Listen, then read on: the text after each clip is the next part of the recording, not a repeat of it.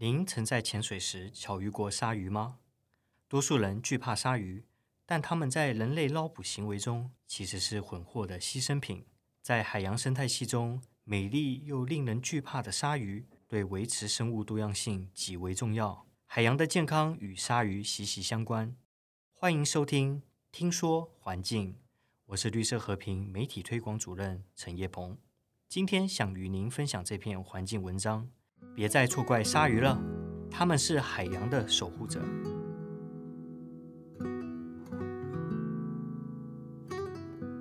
长久以来，主流文化将鲨鱼描述成强大的掠食者，多数人对它们充满恐惧。事实上，鲨鱼是人类破坏海洋生态的牺牲品，它们背负了太久的恶名。绿色和平英国办公室的数位专案主任 Jack Bullet 与您我分享他从又爱又恨到与鲨鱼共游大海的心路历程。以下将以第一人称的角度与您分享 Jack 对鲨鱼从惧怕到成为粉丝的故事。从小我就对鲨鱼既着迷又害怕。当电视播出鲨鱼周主题时，我总无法从电视上移开视线。Jack，你又要做噩梦喽！妈妈会警告我，但我还是一直紧盯着荧幕。每次来到海边，我总担心会遇到海中完美的掠食者——鲨鱼。那种恐惧，我相信很多人都感受过。我对鲨鱼的畏惧一直持续到二十多岁，直到我开始水肺潜水。我永远不会忘记人生中第一次和鲨鱼相遇的场景。当下我很害怕，担心它会攻击我，但是对鲨鱼的惊奇很快地赶走了恐惧。鲨鱼对我不感兴趣，它只是自顾自地游着，它的动作是如此优美。从那一刻起，我就被它们深深吸引了。我再也不害怕鲨鱼，到任何地方我都想寻找它们的踪迹。在我潜水时遇过最大、最可怕的鲨鱼是长尾鲨。这种神奇的动物有一条长尾巴，它们利用尾巴将鱼群击昏，以利抓住猎物。我看到的那条长尾鲨体长约四公尺，如果当时我才十二岁，肯定会吓到失魂。但事实上，我很兴奋，仿如置身于天堂。第一次与鲨鱼一起潜水的情景令我终身难忘。当置身于这些壮丽的动物面前时，时间仿佛静止了一样。我感到谦卑。我离开了居住地，进入了他的家里，但鲨鱼却没有表现出任何的攻击性。身为鲨鱼的粉丝，虽然我并不会跳进大海和大白鲨一起任意遨游。但以偏概全地认为所有的鲨鱼都有攻击性是非常不公平的。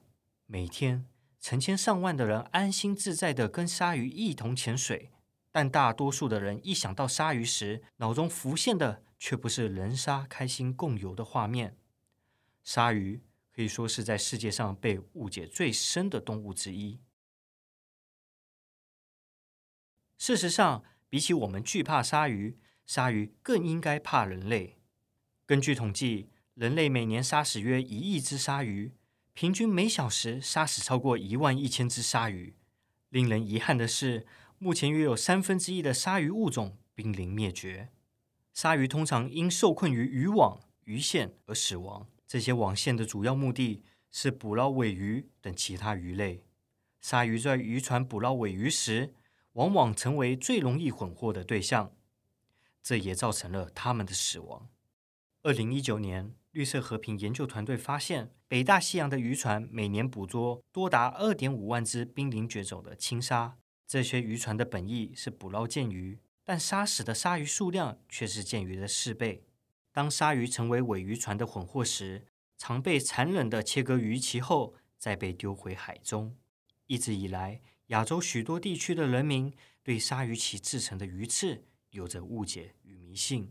事实上，鱼翅的营养价值并不高，只有蛋白质及脂肪。亚洲成为大量消费鱼翅的地区，可以说是鲨鱼濒临绝种的祸首之一。然而，二零一九年的一项研究发现，英国人也会食用濒临绝种的鲨鱼鳍和鱼肉。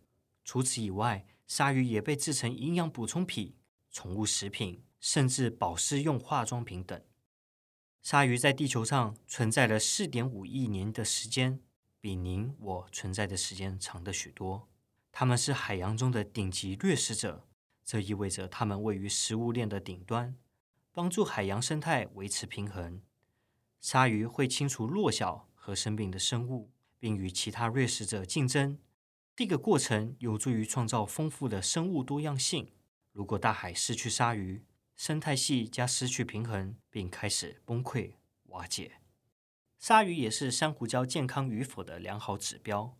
潜水时如果看到很多鲨鱼，表示当地通常有着健康的珊瑚礁生态系，充满了生命力。不幸的是，现在不论在何处潜水，若能看到一只鲨鱼，算您幸运了。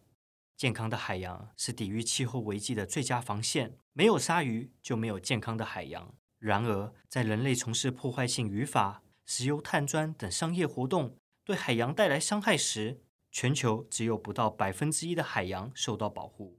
近两年来，绿色和平一直致力于守护海洋的倡议，针对任何破坏海洋的人类活动进行管制。推动制定全球海洋公约，呼吁为全球至少百分之三十的海洋建立保护区。这项海洋保护方案不只具有划时代的意义，也是最能实现海洋保护的可行计划。为了更聚焦保护海洋的议题，绿色和平船舰“极地曙光号”在二零二一年三月再度启航前往印度洋进行考察。在印度洋，每年有十万只鲸鱼、海豚以及鲨鱼因为人类的捕捞而死亡。现在，全球已经有数百万人愿意挺身而出，响应绿色和平的号召，共同为保护全球至少百分之三十的海洋而奋斗。相信在不远的未来，当您再度于海中潜水时，必将能与更多的鲨鱼自在同游。如果您对今天分享的内容感兴趣，可以点选下方资讯栏连接。前往绿色和平官网阅读更多与海洋有关的专题文章，或订阅 YouTube 频道观看更多内容。感谢您的收听，我是陈叶鹏，期待与您分享更多环境好文章，也祝福您有个美好的一天。下周再见。